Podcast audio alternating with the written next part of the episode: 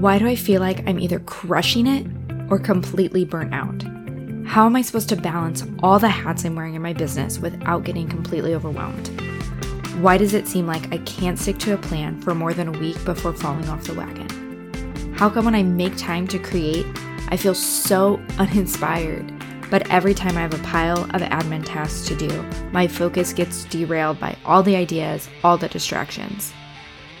If you have asked yourself any of these questions, I want to reintroduce you to your menstrual cycle, your untapped internal guidance system for making CEO decisions and taking big, bold, and consistent action in your business. My name is Briana Villegas, and I'm a certified menstrual cycle coach, and I help entrepreneurs to understand the unique strengths of each phase of their menstrual cycle and to harness those strengths in their business so they can optimize their energy and productivity all month long. So each week, I will be sharing education and inspiration to help you connect the dots between your unique cycle and the patterns, habits, and systems in your business. So get ready to ditch the pressures of the 24 hour clock and start embracing cyclical. Welcome to my hormone rants. Hey, welcome back. Today we are talking about creativity, which I think is something that can feel really elusive at times. I know it does for me. Like it can hit at any moment, but you don't know exactly when, right? You can also feel like it doesn't show up when you want it to. You know, and there's terms like writer's block or just, you know, where's the inspiration? I need to get inspired. And so I think one of the ways that we try to for lack of a better word, kind of control our creativity is by trying to recreate the conditions that we were in the last time we had this spark of creativity. So we think about our physical space. We think about exactly where we were, what time of day, what we were wearing, what music was playing. We think about our environment and try and create sort of the perfect conditions. And this can sometimes, in and of itself, be a block to doing creative work, especially in your business. If if you're like me and wouldn't really consider yourself to be kind of super creative or, or really fall in that category, this idea that you need these perfect conditions or it'll only show up if things are just so, it can be something that you push off. Like, oh, I'll think of new content ideas some other time, right? Because that that feels too big or too much pressure. I know I feel this where it's like sometimes maybe you have created the perfect conditions.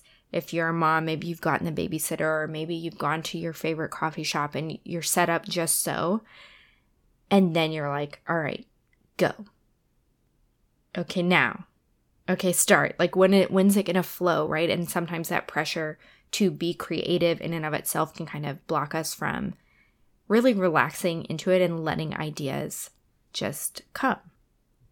And some of this is true right? We need white space in our day, in our week, in our month for creativity to flow. When there are no pauses, when there are no breaks in time for new ideas pers- and new perspectives to come up, to come through us, it, it doesn't happen, right? We're not tuned into it. We're not paying attention to those glimmers and those sparks that may be present, but we're just so focused on getting a task done or getting through our day or getting on to the next thing that we miss it. So we definitely need to create this white space for ourselves, this this open space. And there's studies that show that there are certain essential oils that help us to learn or concentrate or focus better there may be certain music that just puts you in the zone or in the vibe of creating. Like all of that stuff is meaningful. But I think a piece that we overlook in setting up these perfect conditions is setting up what were the internal conditions that were present when those sparks happen, when those moments of just ideas, ideas, ideas, of inspiration. And so I think using the framework of cycle syncing can really help us to link in these internal conditions that are optimal for being creative. Because it's not just about creating physical space for creativity, we also have to clear our mental space. Because when you have 10 million other things fighting for top billing in your mind when you go down to be creative, it will be so much easier to do those things. I think we also don't really value how much you know, clearing our mental space, clearing our energy, and these things create the psychological safety that we need to be creative. You can't really tap into your most creative, highest potential when you're in freeze mode, when you're in fight or flight. Because in those moments, your body is primed to survive. In order to tap into connection, inspiration, creativity, we need a regulated nervous system. We need those internal conditions to be right. So, how do we actually go about getting white space on your calendar, built into your day, into your rhythm? I mean, the first part of it is to actually schedule it and block it off in your calendar. If you do not block it off, if you do not protect that space, you will fill it. I felt this way when I was in academia as well, but this theme is definitely present in running a business as well, where it's like the work that there is to do will fill the space of the container. It's a gas. Okay. It will fill the space that you give it, which is why, you know, thinking about your calendar as creating like containers, mental containers for yourself of like, okay, I'm going to step into this space and this is my focus. This is how much time it has. And then I move on and then I transition to the next thing that needs to happen. But protecting that. And as you're blocking that on your calendar, that's when you think about the physical environment that you want to set yourself up in to be primed to be creative. Do you need to leave your home or your office space or wherever it is that you typically work? Do you need to force yourself to stay in your home and not be surrounded by people and, you know, the potential of interactions and, and all of those things? What is it that you need in your physical space to be creative? What needs to be cleaned out? What's in the visual space that needs to be minimized for you to focus? What's happening in the auditory space? Do you need to get people other people outside of your home. I know that's a thing for me sometimes. Like when I, you know, right now recording, I have to communicate that to the people in my home of like, all right, I need the kids out of this space. You know, I have to think about that of like, when is my space actually going to be quiet and creative, or do I need to get out of here to get that, right? So, creating that environment for yourself. This is also when to consider when are you putting it on your calendar? Are you blocking out the space to be super creative and it happens to be the week before your period? It that's going to be a, a, a tough sell because your body is going to be throwing you all sorts of distractions of how this isn't just right and that doesn't feel good and this, you know, is uncomfortable and all of those things you're not primed to be the most creative then. So you could sit down and have everything the most perfect it could possibly be. And all you want to do is like escape into a book or a show. So again, understanding that where you place it on your calendar is then linked in what takes us into that internal conditions. And when we think about the phases at like the micro level, so within a single cycle, we often talk about follicular as the one where you're primed to be the most creative. Okay, and this is in the typical sense like you want to feel inspired, you want to have ideas, you want to be excited about trying new things, open to possibilities. Like this is the time where it's going to be easiest to tap into that. And so we have to protect that energy.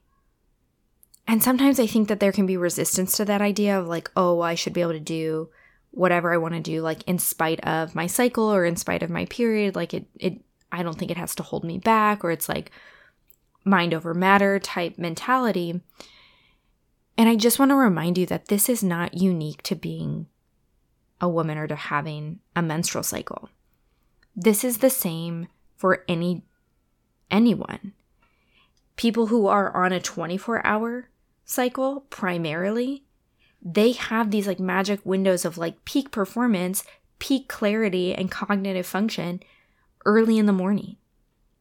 And if they quote unquote waste that morning time on other things, they can still be productive throughout their day. They can still be creative. They can still do things. But it's going to take a little bit more effort. It's going to be harder to tap into it. It's going to require more transition time in and out of tasks than if they sit down in those prime windows and let it flow. Okay, so we're not talking about what is possible and not possible. We're talking about optimal here. And how do you think about with your schedule being intentional and strategic and also putting value on your time?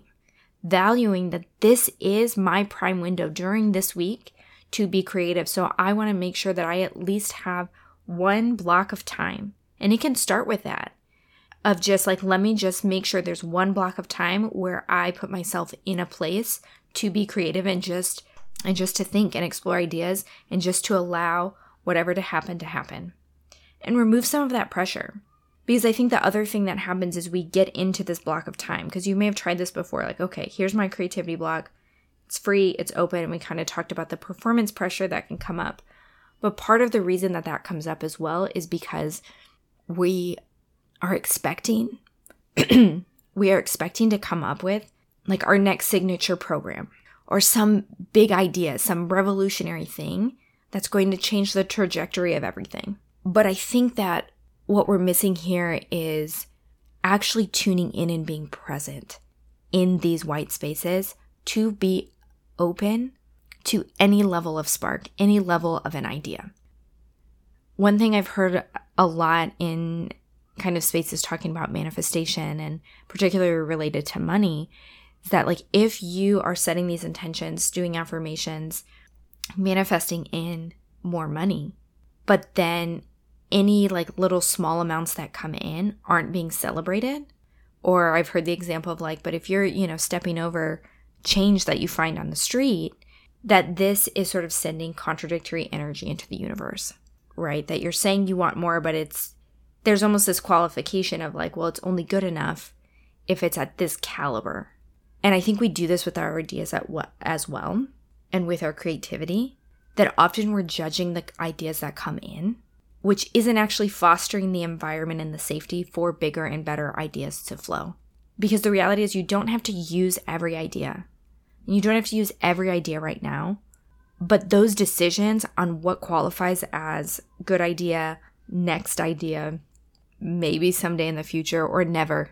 That's never happening. Or that's just silly. That decision of categorization and editing is a separate container. That's a separate block of time. You want to create a space where whatever thought comes to you is worthy. It's good enough. You write it down, you collect it. Because you want to build this pattern for yourself that says that anything and everything is of value. And when that creative flow is undampened, unedited, you create space for the gold nuggets. And then as you start to create these different containers, you see how different phases in your cycle then contribute to the spark and that feeling of inspiration. And it becomes strategic, right? I'm getting these things done the week before my period so that I can go into my period and tap into that reflection and clarity on what my intention is for that follicular energy. What is the intention for this month? Where do I want to invite that creativity in my business? What is the intention? And then you have the actual white space blocked out on your calendar to step in with your intention and just opening yourself up to the creativity, allowing yourself to channel it. And then it doesn't feel like this elusive, thing that's just kind of out there and it, it like lightning, like it'll strike when it wants to. No, it's strategic. You're setting yourself up and you're priming yourself to tap into these energies when they're most accessible. And this idea of seeing it as something that is strategic and has some kind of structure or framework to it kind of leads into this next idea of I think so often we have too narrow of a definition of creativity. So I grew up um, in a home with some pretty creative people. My mom and dad are both very creative. My mom is would say that she's an artist, Um, my dad would not claim that title, but very creative and in different ways. She's very like detail oriented, does drawings and paintings that are very realistic. My dad is more abstract in his approach. And then I had um I have a brother who is creative like my dad, where it's like he wouldn't own that. He wouldn't call himself that, but um, especially as a kid, like he used to draw a lot and, and do a lot of things in that capacity. But then, my, and my youngest brother is um, a dancer, and you can just tell like his creativity, it just like oozes off of him in his the way he dresses, in his physical expression, the way he moves his body, all of it. Like he's very typical, you know, creative. And then there's me, my sister, my other brother, um, who would not consider ourselves to be artistic, creative types.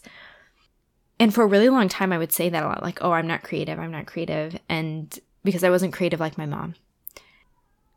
But I've kind of learned to broaden that idea of like, I am creative, um, but in, you know, my own different way.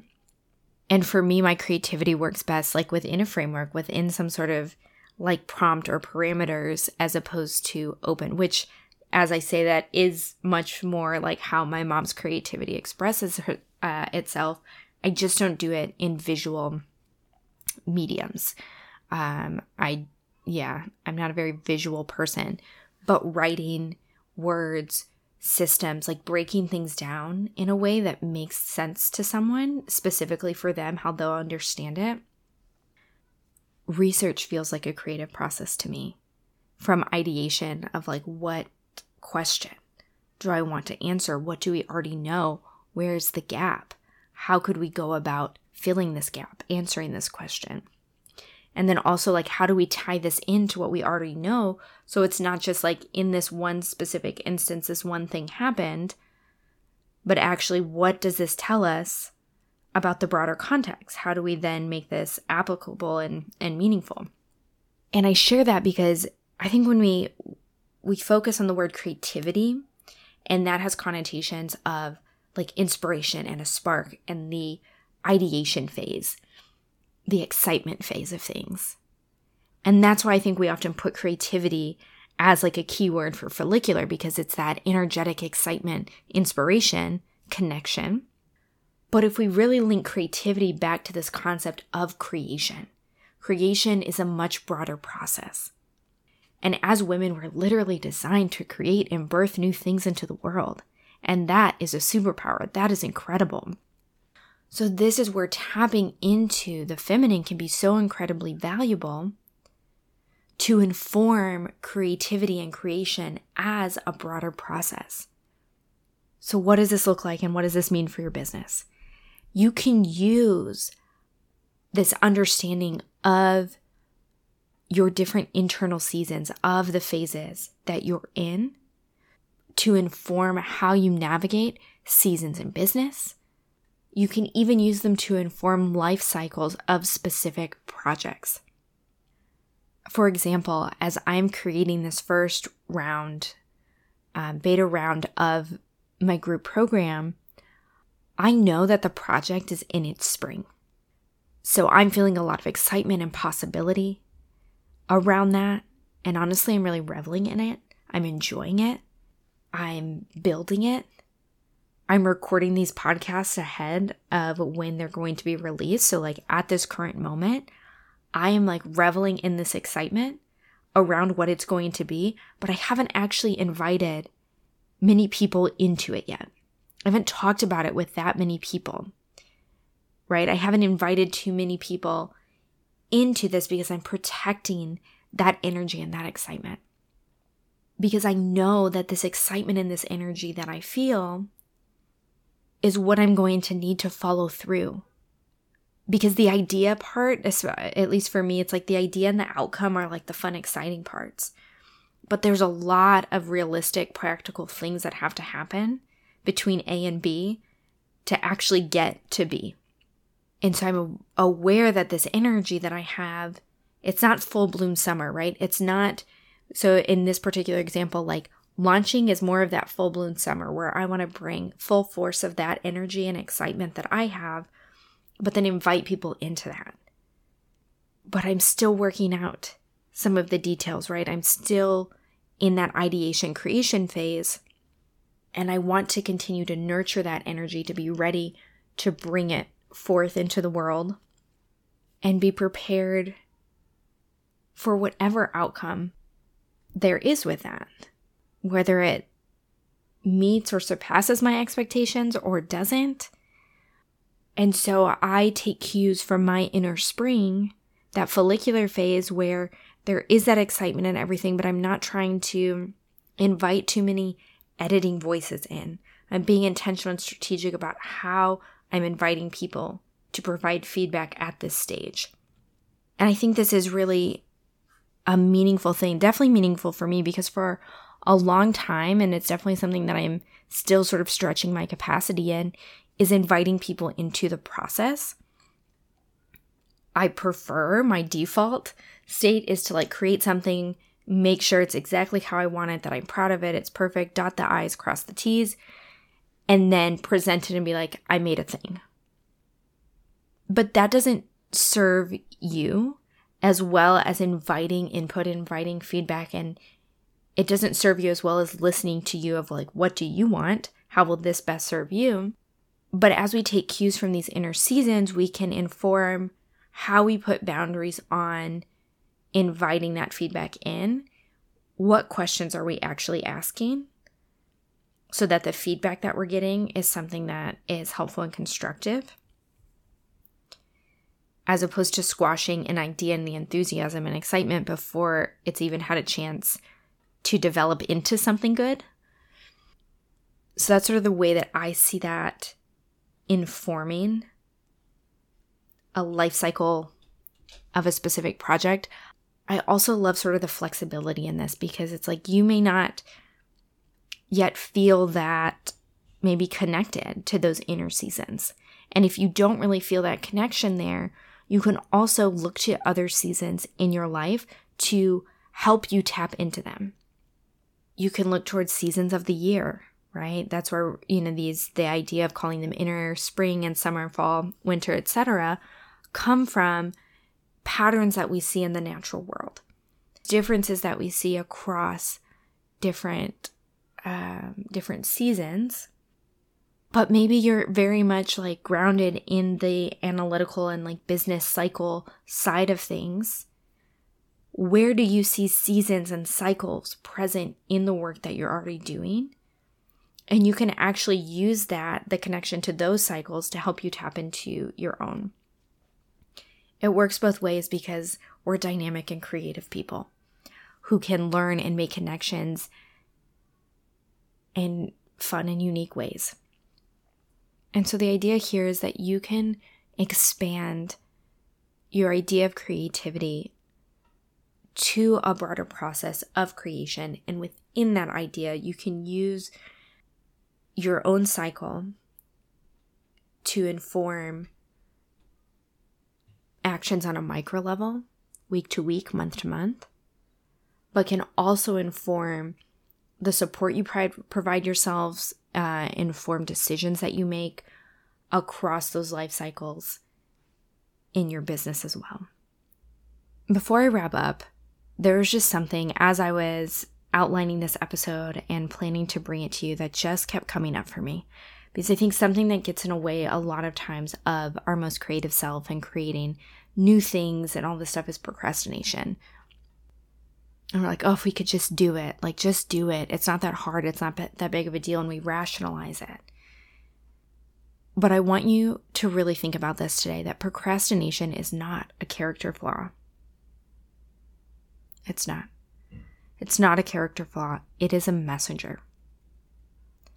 Procrastination is a signal to you